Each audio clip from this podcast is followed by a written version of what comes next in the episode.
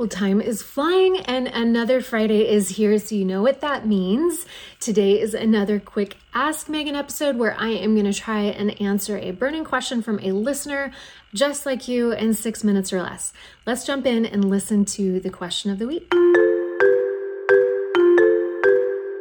Hi, Megan. My name is Joy, and I have a question about what to do if some healthy foods don't sit very well with you. I have trouble eating certain foods, especially in the evening, so especially, especially like supper time, because they give me gas. And sometimes it's painful. Most of the time it's just embarrassing, but it's kind of just cutting into life at the moment. And I'm just wondering what to do about that, how to make adjustments, how to how to eat healthy and have that still make me feel good. Thanks. Yeah, this is a really common question, Joy. And I've worked with a lot of women over the years that experience this funny phenomenon. You know, they start eating healthier, but even though their body is overall feeling better and they have more energy, they deal with gas and bloating in a new way. It's almost like their digestive system is getting used to new scenery.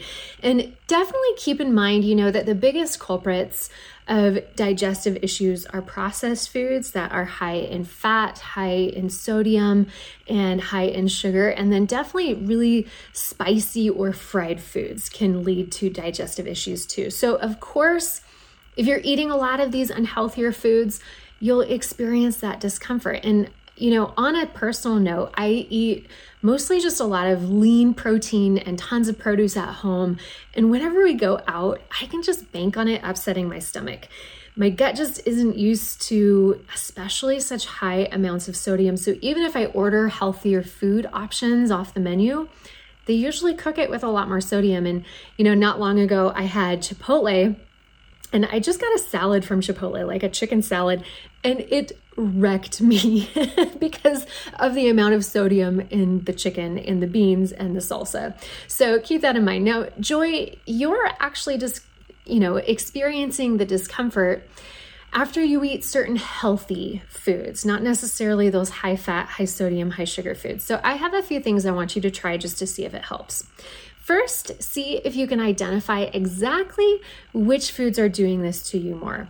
There are certain foods that are more notorious for causing gas, and this would be like dairy, beans, um, whole grains, even Brussels sprouts, broccoli, cabbage, asparagus, cauliflower, all of these vegetables are kind of known to cause excess gas. Onions is a big one too. Um, and then certain fruits like apples, peaches, pears, and prunes. You know, these are all healthy foods, but when they're broken down in our digestive system, it can create a lot of gas. All right. So, completely eliminating these foods is not necessarily the right answer, but it might be wise to not eat a bunch of these all in one meal. You know, don't have a big broccoli cauliflower casserole with quinoa and cheese. You know, you basically are grabbing all of the gassy foods and putting them into one meal. So, kind of spreading them out over the course of the day might really, really help. And then next, really try to remember that fiber is actually your friend. It's not necessarily the high amounts of fiber in those gassy foods that's creating that extra gas. So, if you can get more fiber from other produce sources, that would be great. It would help you feel better. So, uh, produce like kale and spinach and other leafy greens.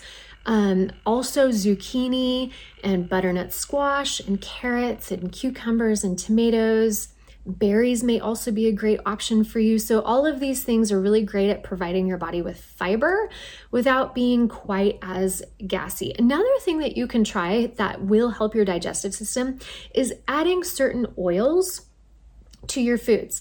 And this can really help sometimes, especially flaxseed oil. So, another thing that you can do that's really easy is just make your own salad dressing. Instead of using all olive oil, add some flaxseed oil to it. You're going to get the benefit of the healthy fats, which is awesome. Um, and then just use that dressing on your salads in the evening, and that will help a little bit with that digestion and that motility through your system. And you can also add in probiotics every day. That tends to really help people too. You can do this in the form of yogurt or even fermented vegetables or even kombucha. If you need to, you can take a supplement. I actually find that taking probiotic supplements really upsets my stomach. So you kind of have to be careful and just test it out. And then, of course, just remember that being really well hydrated all day long is extremely important for your digestive system, right? If your urine is darker than pale yellow, then you're not hydrated enough. Okay. One of the biggest things we work on in my Jumpstart 30 program is really making sure that you are consistently well hydrated. And so many women that come through that program, they feel like that alone helps so much with their digestion issues. And then one more thing I want you to try is go for a walk after dinner or just do some simple movements in your living room like stretches and you know just movements that kind of help your body get it gets the gets the gas kind of moving you through your digestive system and it can really help and make you feel better. It reminds me of when you had a little baby and they were really gassy, you put them on their back and you kind of move their legs around, and that really helps. It helps with us too. So you move your legs around, move your body. It's going to help your digestive system just work a little bit better. Now, keep in mind that as you age and go through perimenopause and menopause, your digestive system is going to change and you might be far more sensitive to foods now than you were before. And I know for myself, things that I could eat five years ago are now bothering me. so that's just something to remember. Now, if all of those simple tricks don't seem to be helping you, definitely go talk to your doctor and maybe even see a registered dietitian and they can look into doing some testing that can look at specific food sensitivities and even food allergies. All right. So, Joy and anyone else that's having digestive issues, I hope this really helps you. Now, if this brought up another question that you might have in your mind about nutrition or anything else related to your self care, send it my way. All right. Just go to vigeofit.com slash ask and I will get you taken care of on an upcoming episode. All right, friend, have a wonderful weekend. And until next time, be strong.